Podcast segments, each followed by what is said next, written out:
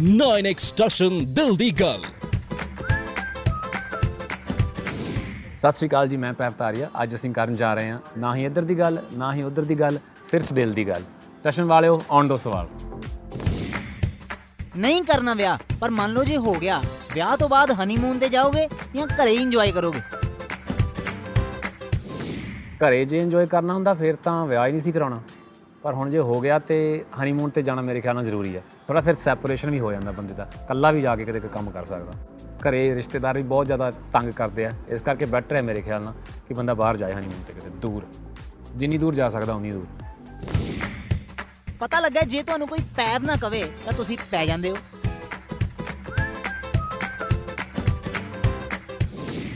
ਨਹੀਂ ਜੇ ਮੈਂ ਕੁੱਤਾ ਹੁੰਦਾ ਫਿਰ ਜ਼ਰੂਰ ਪੈਂਦਾ ਪਰ ਮੈਂ ਪੈਂਦਾ ਨਹੀਂ ਮੈਂ ਕਰੈਕਟ ਕਰੈਕਟ ਕਰਦਾ ਅਗਲੇ ਬੰਦੇ ਨੂੰ।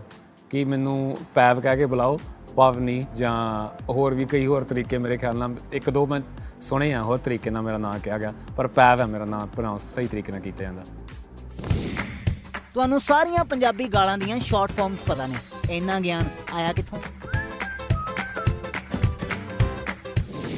ਸ਼ਾਰਟ ਫਾਰਮ ਤਾਂ ਮੈਨੂੰ ਜ਼ਿਆਦਾ ਗਾਲਾਂ ਦਾ ਨਹੀਂ ਪਤਾ ਪਰ ਮੈਨੂੰ ਲੌਂਗ ਫਾਰਮ ਜ਼ਰੂਰ ਆਉਂਦੀ ਹੈ ਸਾਰੀ ਗਾਲਾਂ ਦੀ।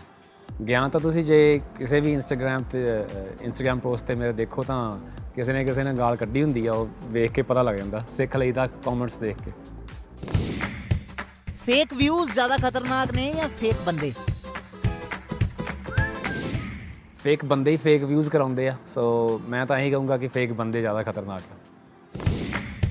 ਕੋਈ ਦੋ ਪੰਜਾਬੀ ਆਰਟਿਸਟ ਜਿਨ੍ਹਾਂ ਨੂੰ ਹੁਣ ਵਿਆਹ ਕਰਵਾ ਲੈਣਾ ਚਾਹੀਦਾ। ਵਿਆਹ ਨਾ ਕਿਸੇ ਨੂੰ ਨਹੀਂ ਕਰਾਉਣਾ ਚਾਹੀਦਾ। ਕੈਰੀਅਰ ਖਰਾਬ ਹੋ ਜਾਣੇ ਸਾਰਿਆਂ ਦੇ। ਵਿਆਹ ਨਾ ਹੀ ਕਰਾਏ ਕੋਈ ਵੀ। ਇੱਕ ਦੋ ਡਿਵੋਰਸ ਦੀ ਆਪਸ਼ਨਸ ਜ਼ਰੂਰ ਹੈਗੀਆਂ ਮੇਰੇ ਖਿਆਲ ਨਾਲ। ਇੱਕ ਦੋ ਜਾਣੇ ਹੈਗੇ ਜਿਨ੍ਹਾਂ ਦਾ ਤਲਾਕ ਮੈਂ ਜ਼ਰੂਰ ਕਰਾ ਦੂੰਗਾ ਪਰ ਮਰਜ਼ੀ ਹੈ ਤੁਹਾਡੀ। ਫੋਰਨ ਦੇ ਸਿੰਗਰ ਫੁਕਰੀਆਂ ਘੱਟ ਮਾਰਦੇ ਆ। ਤੁਹਾਡਾ ਨਹੀਂ ਦਿਲ ਕਰਦਾ 8-8 ਬਾਉਂਸਰ ਰੱਖਣ ਦਾ? ਨਹੀਂ ਅਸਲ 'ਚ ਪੈਸੇ ਘੱਟ ਹੁੰਦੇ ਫੋਰਨ ਦੇ ਸਿੰਗਰ ਜਿਹੜੇ ਉਹਨਾਂ ਕੋਲ। ਤੇ 8-8 ਬਾਉਂਸਰ ਫਿਰ ਜਿਹੜੇ ਜ਼ਿਆਦਾ ਮਹਿੰਗਾਈ ਆ ਅੱਜ ਕੱਲ ਹੋ ਗਈ। ਚਾਰ ਕ ਠੀਕ ਆ ਮੇਰੇ ਖਿਆਲ। ਸਾਡਾ ਰਹਿਣ ਸਹਿਣ ਦਾ ਜਿਹੜਾ ਖਰਚਾ ਥੋੜਾ ਜ਼ਿਆਦਾ ਵਾ। ਸਾਨੂੰ ਬਾਹਰ ਰੈਂਟ ਵੀ ਦੇਣਾ ਪੈਂਦਾ ਇਸ ਕਰਕੇ ਐਕਸਪੈਂਸਸ ਜ਼ਿਆਦਾ ਸਾਡੇ। ਜਿਹੜੇ ਸਿੰਗਰ ਸੋਸ਼ਲ ਮੀਡੀਆ ਤੇ ਇੱਕ ਦੂਜੇ ਦੀ ਮਮ ਸਿਸਟਰ ਕਰਦੇ ਆ ਉਹਨਾਂ ਬਾਰੇ ਤੁਹਾਡਾ ਕੀ ਕਹਿਣਾ?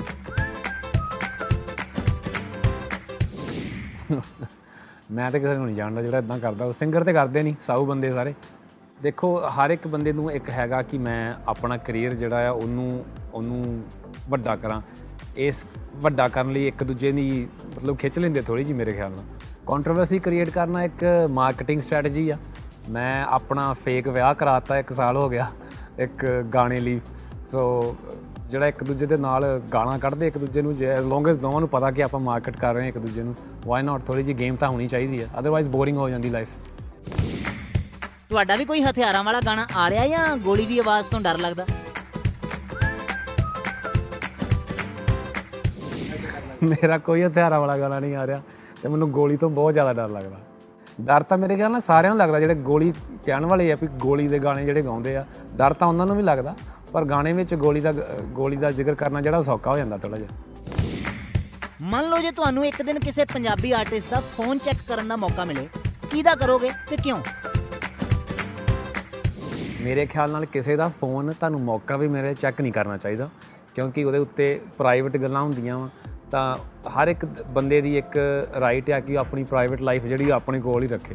ਤਾਂ ਮੈਂ ਤਾਂ ਹੱਥ ਜੋੜੂੰਗਾ ਮੈਂ ਕਿਸੇ ਦਾ ਫੋਨ ਨਾ ਹੀ ਚੈੱਕ ਕਰਾਂ। ਬੈਟਰ ਹੈ ਕਿ ਮੈਂ ਜੋ ਮੇਰੇ ਮਾਈਂਡ ਵਿੱਚ ਹੈਗੀ ਉਹਨਾਂ ਦੀ ਇਮੇਜ ਉਦਾਂ ਦੀ ਰਹੇ। ਸੋਸ਼ਲ ਮੀਡੀਆ ਕਮੈਂਟਸ 'ਚ ਤੁਸੀਂ ਬਹੁਤ ਮਜ਼ੇ ਲੈਂਦੇ ਹੋ। ਕੋਈ ਇੱਕ ਐਸਾ ਕਮੈਂਟ ਜਿਹੜਾ ਅੱਜ ਤੱਕ ਨਹੀਂ ਭੁੱਲਦਾ? ਗਾਲ ਗੂਲ ਕੱਢਦੀ ਹੋ ਕਿਸੇ ਨੇ ਮੇਰੀ ਮੇਰੀ। ਮੇਰੇ ਅਗੇਂਸਟ ਜਿਹੜਾ ਮੈਨੂੰ ਭੁੱਲਣ ਵਾਲੇ ਤਾਂ ਸਾਰੇ ਮੇਰੇ ਖਿਆਲ ਨਾਲ ਦੋ ਕੁ ਦਿਨਾਂ ਬਾਅਦ ਭੁੱਲ ਜਾਂਦਾ ਜੋ ਵੀ ਕਮੈਂਟ ਹੋਏ ਕਿਸੇ ਨੇ ਲਿਖਿਆ। ਕਿਉਂਕਿ ਇੰਨੇ 네ਗੇਟਿਵ ਵੀ ਕਮੈਂਟ ਇੰਨੇ ਹੁੰਦੇ ਪੋਜ਼ਿਟਿਵ ਵੀ ਇੰਨੇ ਹੁੰਦੇ ਆ। ਯੂਜੂਲੀ ਦੋ ਕੁ ਦਿਨਾਂ ਬਾਅਦ ਮਾਈਂਡ ਜਿਹੜਾ ਕਲੀਅਰ ਹੋ ਜਾਂਦਾ ਕਿ ਜੋ ਵੀ ਕਿਸੇ ਨੇ ਲਿਖਿਆ ਹੈ। ਹੁਣ ਤਾਂ ਮੈਂ ਡਿਲੀਟ ਹੀ ਕਰ ਦਿੰਦਾ ਕਮੈਂਟ ਜੇ ਵੀ ਕੋਈ 네ਗੇਟਿਵ ਹੋਏ ਹੁਣ ਰਿਪਲਾਈ ਘੱਟ ਹੀ ਕਰਦਾ ਮੈਂ। ਪੈਵ 뮤직 ਡਾਇਰੈਕਟਰ ਵੀ ਆਪ ਸਿੰਗਰ ਵੀ ਆਪ ਵੀਡੀਓ ਡਾਇਰੈਕਟਰ ਵੀ ਆਪ ਹੀ। ਇਹ ਸ਼ੌਂਕ ਸੀ ਜਾਂ ਹਾਈ ਰੇਟਸ ਤੋਂ ਤੰਗ ਆ ਕੇ ਸਭ ਕੁਝ ਆਪ ਹੀ ਕਰਨਾ ਸ਼ੁਰੂ ਕਰਤਾ?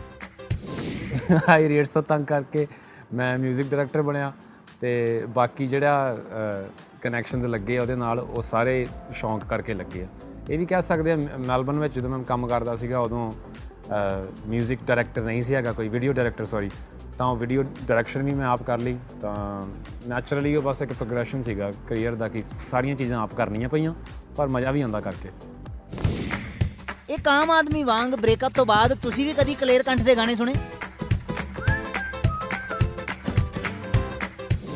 ਮੈਂ ਤਾਂ ਬ੍ਰੇਕਅਪ ਤੋਂ ਪਹਿਲਾਂ ਵੀ ਕਲੀਅਰ ਕੰਟ ਦੇ ਗ- ਗਾਣੇ ਜਿਹੜੇ ਬਹੁਤ ਸੁਣਦਾ ਰਿਹਾ।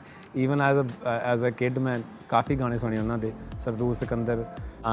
ਕਲੀਅਰ ਕੰਟ ਤੋਂ ਇਲਾਵਾ ਮੈਂ ਦੁਰਗਾ ਰੰਗੀਲਾ, ਉਹਨਾਂ ਦੇ ਗਾਣੇ ਵੀ ਬਹੁਤ ਜ਼ਿਆਦਾ ਸੁਣੇ। ਉਹਨਾਂ ਤੋਂ ਵੀ, ਉਹਨਾਂ ਦੇ ਵੋਕਲ ਸੁਣ ਕੇ ਕਾਫੀ ਲਰਨ ਕੀਤਾ।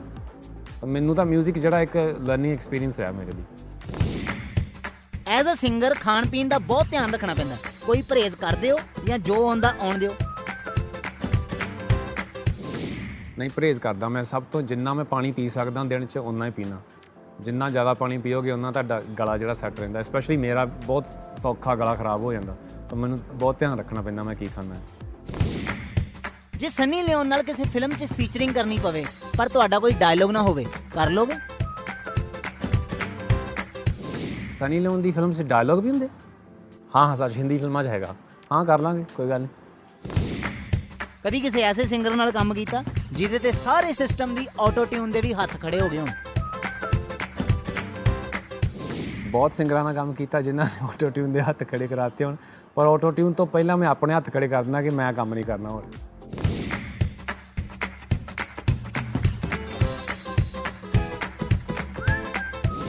ਬਹੁਤ ਵਧੀਆ ਲੱਗਾ 9x ਸਟੇਸ਼ਨ ਨਾਲ ਦਿਲ ਦੀ ਗੱਲ ਕਰਕੇ। ਤੁਸੀਂ ਦੇਖਦੇ ਰਹੋ 9x ਸਟੇਸ਼ਨ ਸਟੇਸ਼ਨ ਯਾਰਾਂ ਦਾ।